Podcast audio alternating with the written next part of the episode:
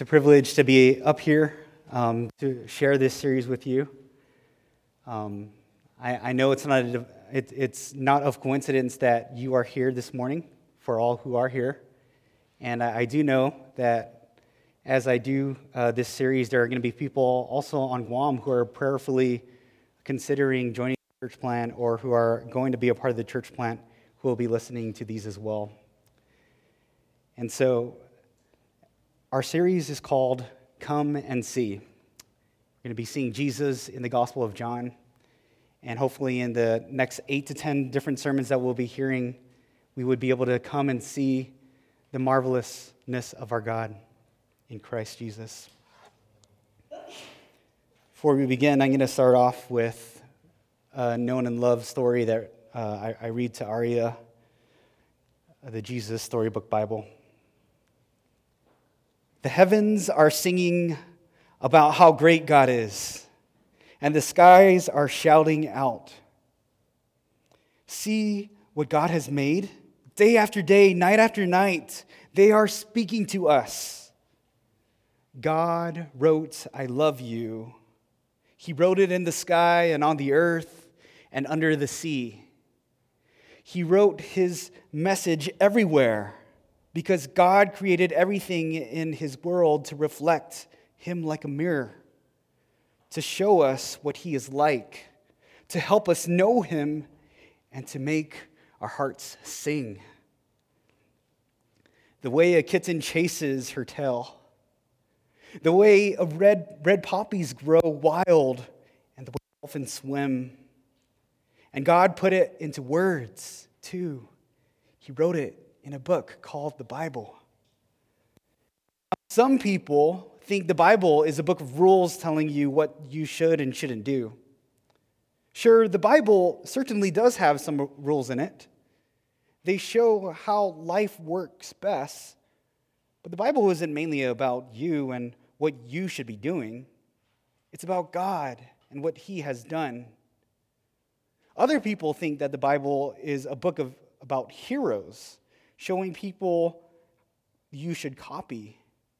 The Bible does certainly have heroes in it, but as soon as you'll find out, most of the people in the Bible aren't hero, heroes at all. They make some big mistakes, sometimes on purpose. They get afraid and run away. At times, they are downright mean. No, the Bible is not a book of rules or a book of heroes. The Bible is most of all a story, and it's an adventure story about a young hero who comes from a faraway country to win back his lost treasure. It's a love story about a brave prince who leaves his palace, his throne, everything to rescue the one he loves.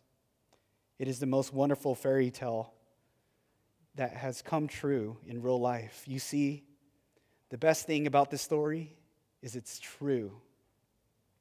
There, there are lots of stories in the Bible, but all the stories are telling one big story the story of how, of how God loves his children and comes to rescue them. And it takes the whole Bible to tell this story. And at the center of the story, there is a baby. Every story in the Bible whispers his name. He is like the missing piece in a puzzle, the piece that makes all the other pieces fit together, and suddenly you can see a beautiful picture. And this is no ordinary baby. This is the child upon whom everything would, would depend. This is the child who would one day, but wait. Our story starts where all good stories begin, right at the very beginning. Our, our message today, our main point is going to be this that Jesus is the central figure of Scripture, history, and our story alike. The title of this, of this message that will be, will be given today is the prologue.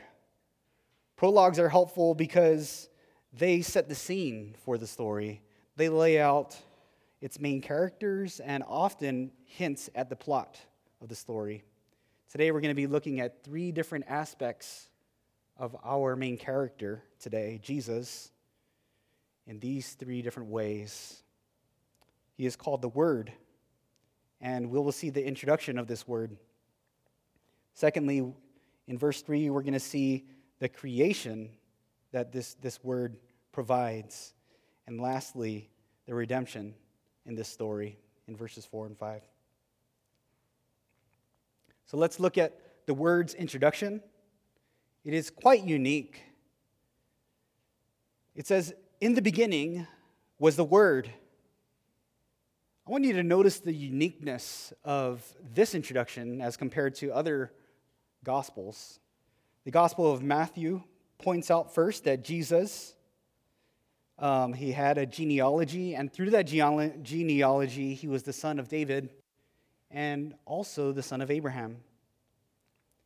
In the Gospel of John, in the Gospel of Mark, the first verse mentions that Jesus is the Son of God and immediately goes into his ministry and miracles. In the Gospel of Luke, as you read the story, and as we've heard from Pastor Aaron, it gives the story from a historical narrative account. The name Jesus is not mentioned until the middle of the chapter, where it says to Mary, Do not be afraid, Mary, for you have found favor with God, and behold, you will conceive in your womb and bear a son, and you shall call his name Jesus. Verse 30. But John, the Gospel of John does not accentuate or highlight that he is the Son of God, or the Son of Man, or the fact that he is Lord or Savior. The Gospel of John portrays Jesus as the Word. You see, he is not portraying his humanity, he is portraying something even deeper than that his deity. Even Moses, in our first book of the Bible, Genesis 1, verse 1, says, In the beginning, God created the heavens and the earth. But John's beginning starts even before that beginning. So, how should we see Jesus? We should see him as the main character, we should see him as the central figure of eternity. He is no mere mortal like us. He was always there. In the beginning, before the creation of the world, he was there. In this introduction, we also see the title, the name, the word let us take a little uh, closer look at this. The Word was with God, and the Word was God. This explains the nature and identity of Christ. But notice that the name Jesus is not used until when in, in, in the chapter? Not until, chap, not until verse 17. Interesting. In this, John is emphasizing that before Jesus became a human, he was the eternal God. It says that he was with God and he was God. This title is significant in the Old Testament. Let me give you a few examples. Psalm 33, verse 6 says, The heavens were made by the word of the Lord and all the stars by the breath of his mouth. What about Psalm 107, verse 20? He sent his word to heal the children of Israel, he rescued them from their traps. Isaiah 55, verse 10 and 11 says, For just as rain and snow fall from heaven and do not return without saturating the earth and making it germinate and sprout, and providing seed to sow and food to eat, so my word that comes from my mouth will not return to me empty, but will accomplish what I please and will, and will prosper in what I send it to do. Thirdly, we have to look at the relationship of this word with God. What is that relationship that we see? It says that the Word was with God and the Word was God. Even the mere language of this, with God and was God, explains something about Christ's relationship with God. Tells us two different things. Number one, that Jesus is distinct from God the Father, yet it also explains how Jesus is also equal with God the Father. Many of our church fathers have, have written numbers and numbers of different articles and numbers of, of different books on this particular point. But let me just point our attention to what it says in the Gospel of John later, in John 17, verse 21. This is Jesus' prayer to the Father, and he says this about this relationship Father, may they all be one as you, Father, or as you, Father, are, are in me and I am in you. May they also be in us, so that the world may believe you have sent me. Father, I want those who, have, who you have, been, have given to me be with me where I am, so that they will see my glory which you have given me because you loved me before the world's foundation. What I want you to see in that passage is the relationship that the Son and the Father have together even before in the beginning God cre- he created the world. You see, Jesus came to earth. One of the ways that you could see it is he came to earth to be on a mission, on a mission to invite us into a relationship with him and the Father. One that he has enjoyed for all eternity. This eternal joy, this eternal life, this eternal relationship with him. If you guys are any movie buffs, um, I knew a, person who, uh, who acted in one of the movies. I don't know if you guys know the, the Avengers, the first Avengers. I actually know someone who who played in, in, that, uh, in that film. Uh, but for the sake, I don't want you guys on your, on, on your phone looking at Google at her name or, or anything. Uh, but for the sake of the story, we'll call her Anna. and Anna, uh, she didn't have a, a, a, big part. She was in the scene where um, there's an alien invasion and she's in New York and she's running away from the, from the aliens. And so it's like a, probably like a two second scene. but I want you to imagine for a second that Anna uh, brought her whole family, brought all her friends into a movie theater, and she was excited to explain uh, her, her line and her, her, the, what, what she did and all the different peop- uh, actors that she got to see, the, the people that uh, we see who, who play in a number of different movies. And as they're watching this movie, it stops at that scene where she's in, that two second scene where she is there and she, she stops and she explains all that went on and all the things that, how, how she got the part and, and explains all these different details about this, this story. You know, the irony of, of this is the way that she talks about the story isn't necessarily the proportion of which the story gives to her. This blockbuster film is an amazing storyline with impressive special effects, and, and it's not about Anna. She is a mere small part in this story. So it is like us when we talk about and, and think about our lives as well. We often have this me centric mentality, this perspective that we are out for number one but we forget that there's a larger story at play. We are not the main point of history. We are not even the main point of life's story. We are merely playing a part. Life is not about you. This should be a freeing truth.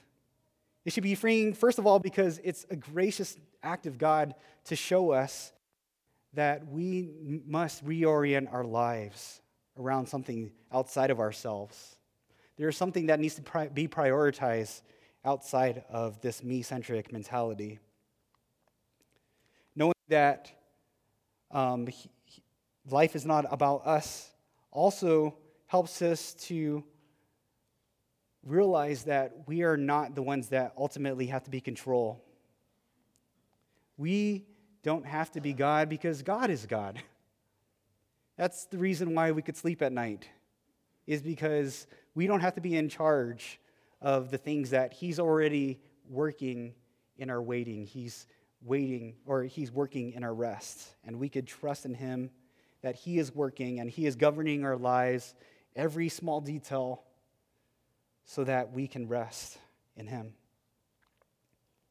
First, we see this introduction that's given, but secondly, we see that His relationship not only with the Father, but with His creation. What is this relationship that we see? It says, All things were created through him. And this makes Jesus not only the main character of the story, it makes him the executive producer and the stage designer of this story. If you think about a movie that's put together and an executive uh, producer, he's the one who puts all the funds toward a project, and he's the one who uh, pieces all the different characters all together. And then you got the stage designer who, uh, who creates this beautiful stage.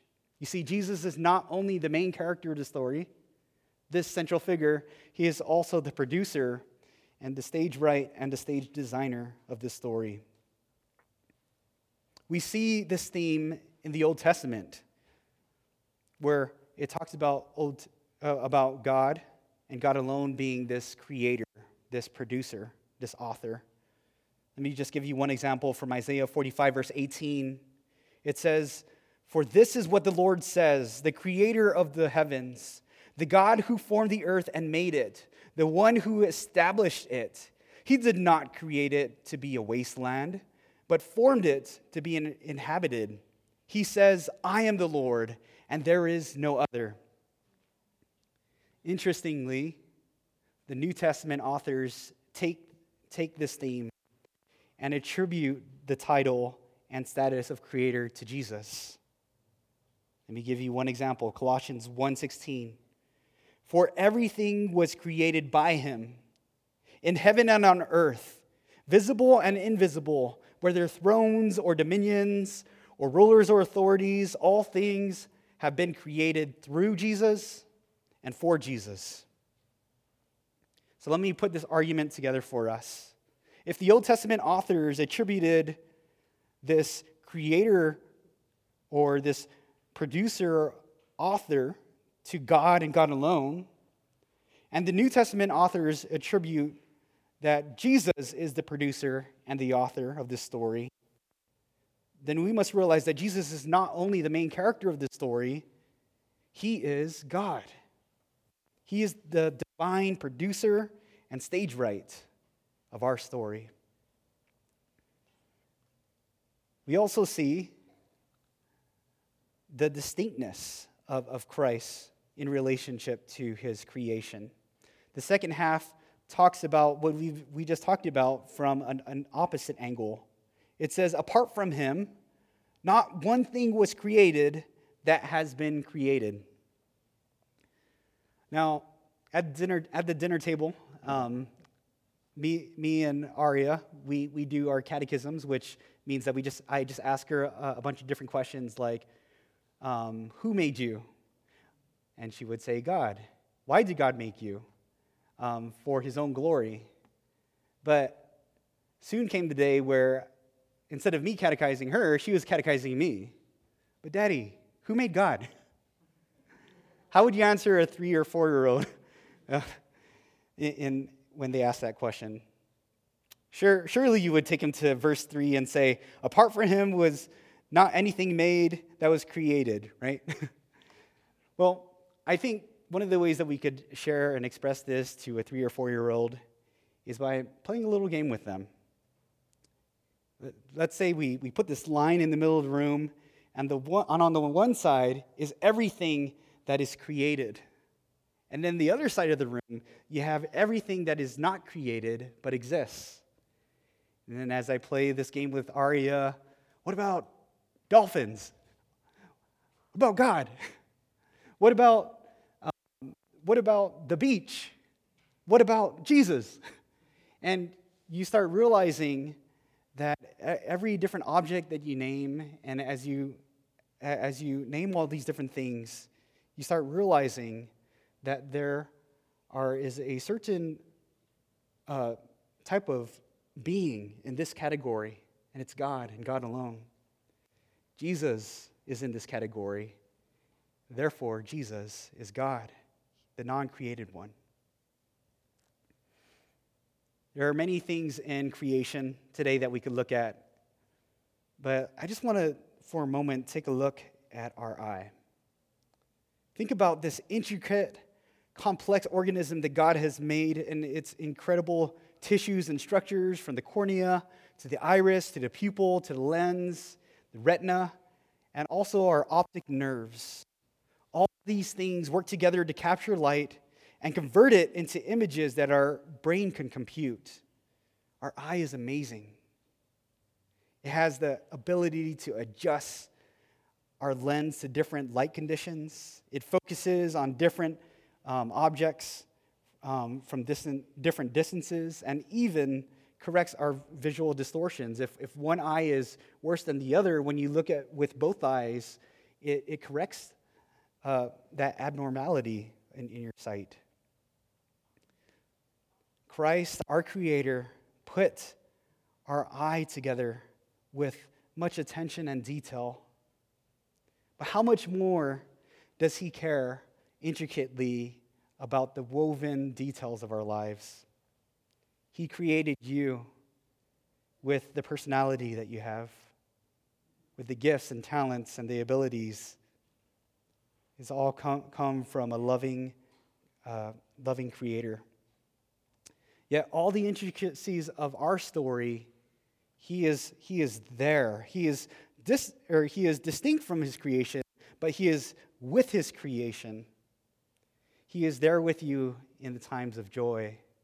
He is there with you in the times of trial, pain, and suffering because he cares and values and knows every aspect of your life. And as Peter says, we can put our trust in a faithful Creator. Lastly, we see the Word and His redemption in this story. This leads us to our, our last question. Um, it, it, actually leads to the a little bit to the plot and a little bit to the problem that we see in this story and in life as, in general. It says, "In Him was life, the problem is that everyone will one day face death. There's an NFL player by the name of Damar Hamlin, a 24 year old defensive back who played for the Buffalo Bills. And this, this Monday, as he was hit by one of um, the, other, uh, the other team's players, he went into a cardiac arrest. They had to cancel the, the, the game. This 24 year old was in this coma. They, they resuscitated him, and he was able to get a heartbeat back and um, be able to breathe uh, through, through tubes and, and machines. And he saw people who would never pray before then become believers and, and in, in prayer. They prayed for this young man, and in the middle of the week, uh, they were able to take off the life support, and he was able to finally speak and one of the first questions that he asked the doctor was, Who won the game? And the doctor said, You won the game. you won the game of life. It's, it's things like this, these unexpected times where hearts stop, like that we see in Damar's situation, where he is at the top of his game. He is healthy. He is in, the, in peak condition. He is in the peak of, what, of his life. Yet, Damar Hamlin flirted with death. Why do people die? In the book of, of Genesis, it talks about how God created everything and how he created man and placed man in the Garden of Eden. The man's name was Adam, and his wife's name was Eve.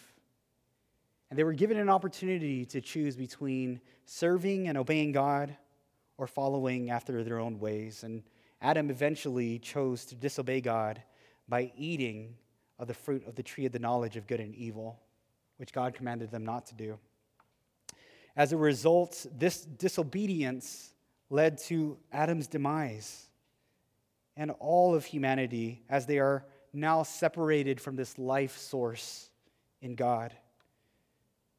Because of that sin and our particular sins, we are subject to die.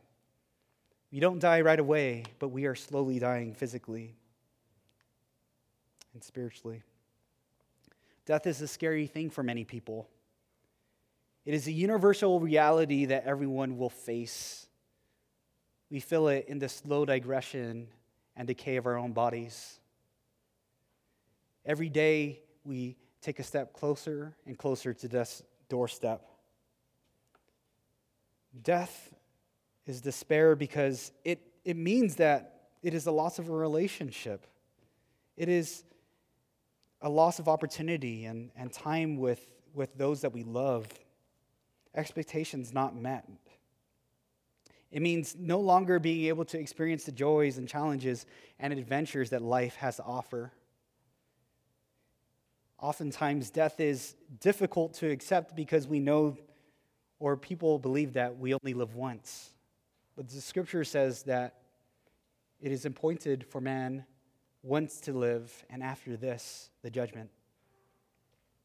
But herein is the gospel that the, the message of the gospel is that Jesus gives life. The message of, of life in the Gospel of John is seen 36 different times. Let me just give you a few. John chapter 10, verse 10 A thief comes only to steal and kill and destroy. I have come so that you may have life and have it in abundance. John 14, 6, Jesus told him, I am the way, the truth, and the life. No one comes to the Father except through me. John 11, verse 25, Jesus said to her, I am the resurrection and the life. The one who believes in me, even if he dies, will live. Everyone who lives and believes in me will never die.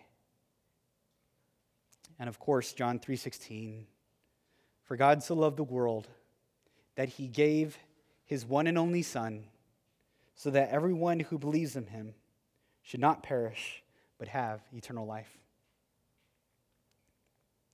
Now, this eternal life that God gives is more than just merely causing us to live again or sustaining our lives, or in Damar's situation, it, it means more than just sustaining our breath or keeping our heart beating or allowing us to live a longer time than we ought.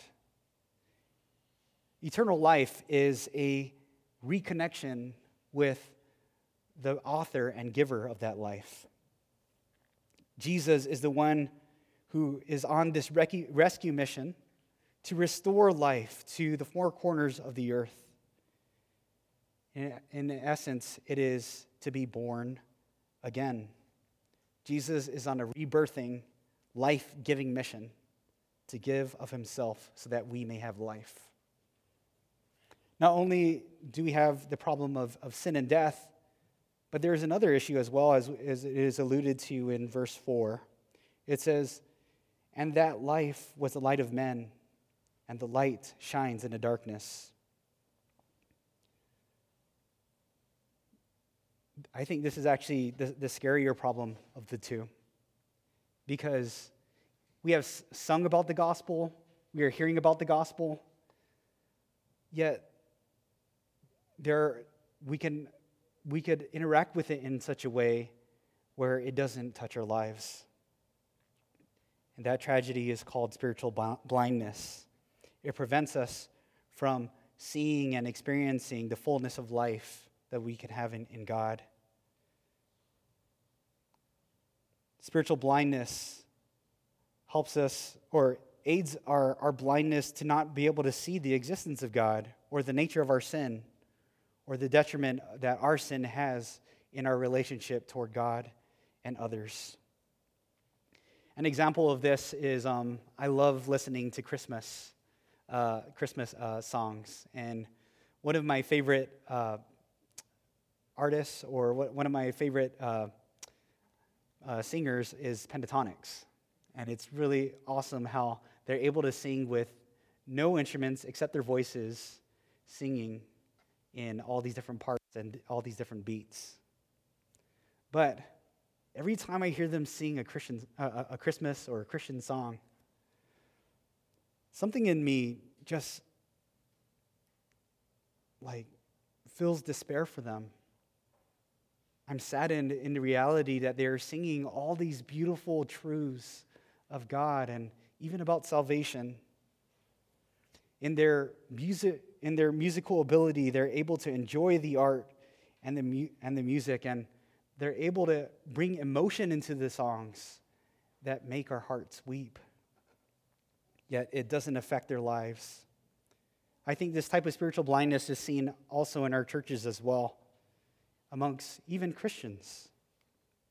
It is possible, possible for us to hear the word of the Lord articulated, for us to hear um, prayers and people read and sing together, yet not be affected inwardly of what those life giving truths are giving to us.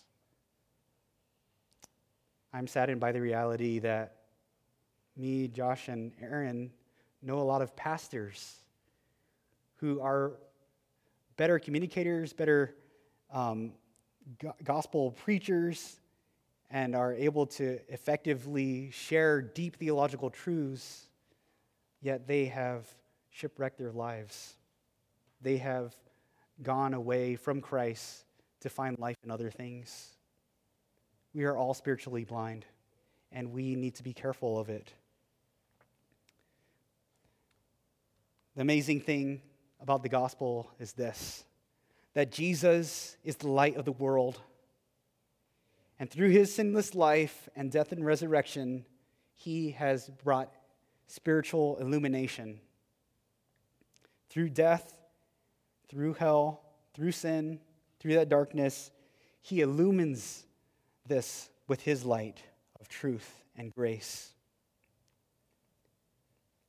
Not only does he illuminate it, but he allows us to be a part of it, where it says in another point, point of scripture, out of dark, we are called out of darkness and into his marvelous light. We are now the children of light to be on this light giving, life giving mission.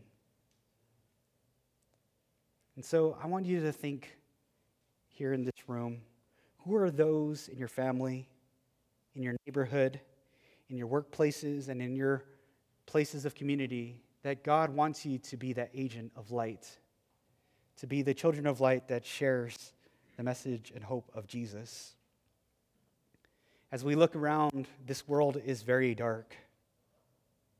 We look at society and we see that much of society is opposed to the children of light and our message.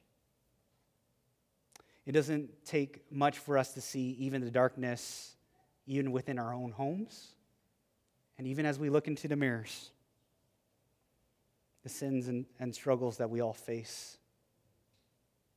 That darkness has affected us not only spiritually, but maybe physically as well, and psychologically. We feel these aches and pains. We, we, we struggle with loss of life or expectations that we have with other people. And yet, even some of us in this room can't even articulate the emotions that are in their hearts as they battle heartache, anxiety, and depression. It makes you ask the question will this darkness ever be lifted? I want to direct our hope in this last verse, which says, The light shines in the darkness, and the darkness did not overcome it. One day, darkness will be lifted, and the grace of God as we battle in this battle of light versus darkness, Christ will rise as the sun, And as he rises higher and higher, everything will become brighter and brighter. One day the sun will rise and darkness will have no choice but to flee. There will be no pain, no heartache, and no sin any longer. Only the light. Come and see Jesus with me. Let's pray together. Jesus, you say, I am the way, the truth, and the life, and that no one comes into the Father except through you. Thank you for your gospel of life and light. And thank you for taking us from darkness and bringing us into your kingdom of light, where we can continue to spread this mission, Lord, to bring light and be life giving agents to those who are around us. Jesus, be with us as we think upon these truths and as we sing of your word. In Christ, I pray. Amen.